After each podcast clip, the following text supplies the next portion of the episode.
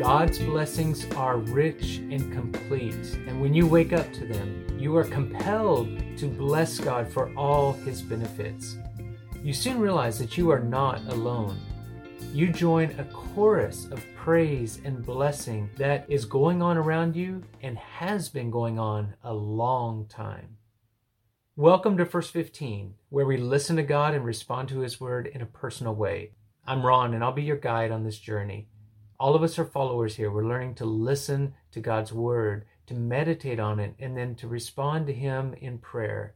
If you're new to our podcast, I invite you to follow or subscribe on your favorite provider. In season three, we're praying through the Psalms, both some of our favorites as well as some that are less familiar or harder to pray. Growing up, I really looked forward to Christmas and to my birthday. Can you guess why? My parents made those days special, and I really looked forward to the presents, but also the special treatment rich foods and just the attention that was given to me. Generally, a lot of positive feelings on those special days. I didn't use the word then, but now I would say that I was enjoying the blessing. We are in book four of the Psalms, and today we're learning to turn from seeking the blessing to start being the blesser. The intent of our podcast is to apply the truth of God's message beyond the first 15 minutes to the rest of your life. We follow a four step process. You can get details at wordofprayer.com. Today we listen to Psalm 103, one of the most gracious and beautiful of the Psalms. Let it speak to you and for you in this moment. Bless Yahweh, O my soul. All that is within me, bless his holy name. Bless Yahweh, O my soul, and don't forget all his benefits, who forgives all your sins, who heals all your diseases, who redeems your life from the pit, who crowns you with love and tender mercies, who satisfies your mouth with good things, so that your youth renews itself like the eagles. Yahweh does righteousness and justice for all who are oppressed. He made known his ways to Moses, his deeds to the people of Israel. Yahweh is full of compassion and gracious, slow to anger, and abounding in loyal love. He will not always accuse, nor will he stay angry forever. He has not dealt with us according to our sins nor repaid us as our iniquities deserve. For as high as the heavens are above the earth, so great is his loyal love to those who fear him. As far as the east is from the west, so far has he removed our transgressions from us. Like a father shows compassion on his children, so Yahweh shows compassion for those who fear him. For he knows how we are made. He remembers that we are dust. As for mankind, our days are like grass, like a flower of the field, so we flourish. When the wind passes over it, it's gone, and its place remembers it no more. But Yahweh's loyal love is everlasting with those who fear him. His righteousness extends to our children's children to those who keep his commands and to those who remember his precepts by doing them. Yahweh has established his throne in the heavens, and his kingdom rules over all. Bless Yahweh, you his angels, who are mighty in strength, who carry out his word, obeying the very voice of his word. Bless Yahweh, all you his heavenly armies, you his servants who do his pleasure. Bless Yahweh, all you his works, in all places of his dominion. Bless Yahweh, O my soul. When was the last time you gave a lot of thought to God's benefits? Was it recent? In verses 2 through 5, we are urged to stir up our memory of God's many blessings, his benefits. He forgives us, heals us, preserves our life. He honors us. It says he crowns us with his love and his compassion. That's a way of honoring, to put a crown on someone's head. It says he satisfies us. Take a moment right now to thank God for one of those that you are most aware of. Forgive, heal, preserve, honor, satisfy. Which of those have you enjoyed from God lately? You have to start with a deeper awareness of how blessed you are, how many are God's benefits to you. Much like Psalms 42 and 43 that we started with at the beginning of book 2, the psalmist here in Psalm 103 stirs up his soul to do this. When you are aware of how you've been blessed, you will turn around and bless or praise Yahweh. How do you bless God? Do you have anything really to offer him? Anything he doesn't have that he needs? No, not really.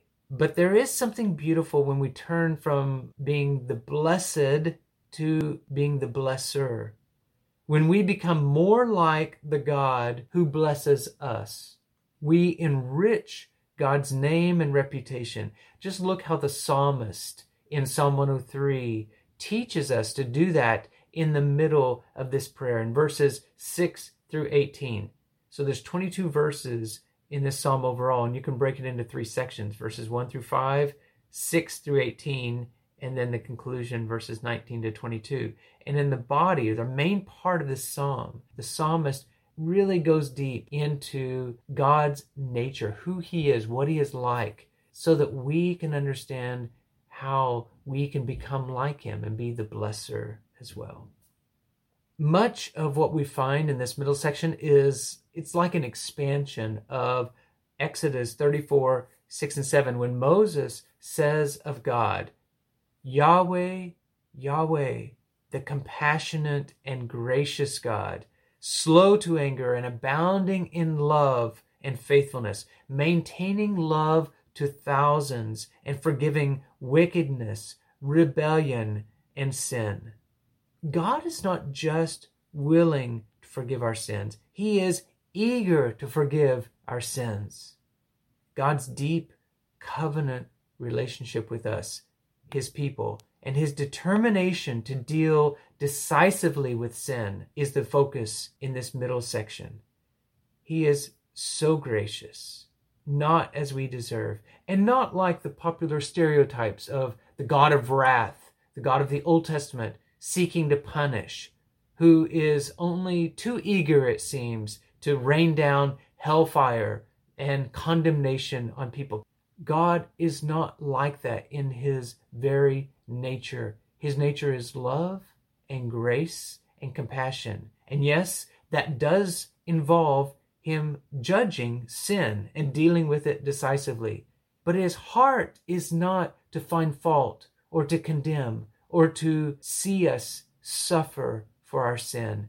His heart aches for us to return to him, to restore the relationship, and he knows that on our own strength we can't do it. So he's taken great pains, great steps in order to have us enjoy the blessing of a restored relationship with him. That's what it means that God is so gracious. God's love is so much higher than what we can even imagine. So high above the heavens, it says, and so far as east is from west, verses 10 through 12. All of these examples are to help us see just the extent of God's radical love and his grace. He is compassionate and tender like a father. Verses 13 through 18 really emphasize this to make us fully aware that he knows how weak we are. He knows that we are frail. And he takes that awareness and he doesn't meet us halfway. He comes all the way over to us. Jesus came in the flesh. God took on our weakness and our frailty. He emptied himself of all his divine powers in order to experience the human experience with us, among us. That's the extent that God is willing to go for us. And like many of the Psalms that we've already encountered in Book 4, again we get this Yahweh reigns. In verse 19, He has established His throne in the heavens, it says, a theme that should be familiar to us by now. And then, beyond the throne, He is not just sitting up there in heaven all by Himself in isolation. Now we get the angels and the heavenly armies and the multitudes that surround Him and they are shown to be blessing God in verses 20 and 21. In fact, the chorus swells and all creation joins in the blessing, verse 22. And so it's now it's not a solo that we are blessing God, but we are joining in a much greater, a much grander multitude that is blessing him. And the final word echoes the first word Bless Yahweh, O my soul. Let's bless him now. Yahweh and Father, blessed be your name. Thank you for your kindness, your goodness, your blessings, and all your benefits. God, I thank you again for forgiving, for healing, for preserving my life, for honoring me and satisfying my needs. God, fully heal and forgive me of my sins. This is my prayer. Turn me into a blesser who extends your blessing to others as well as praising you more. My voice joins millions and billions of others. Amen.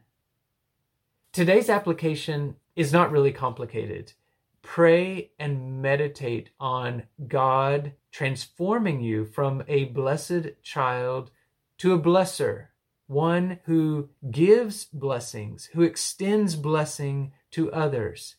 And start with God.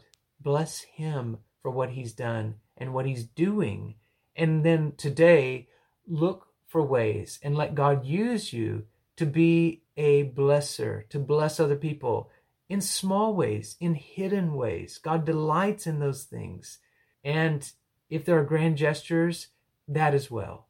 But start where you are, start small. Let God grow the spirit of blessing within you.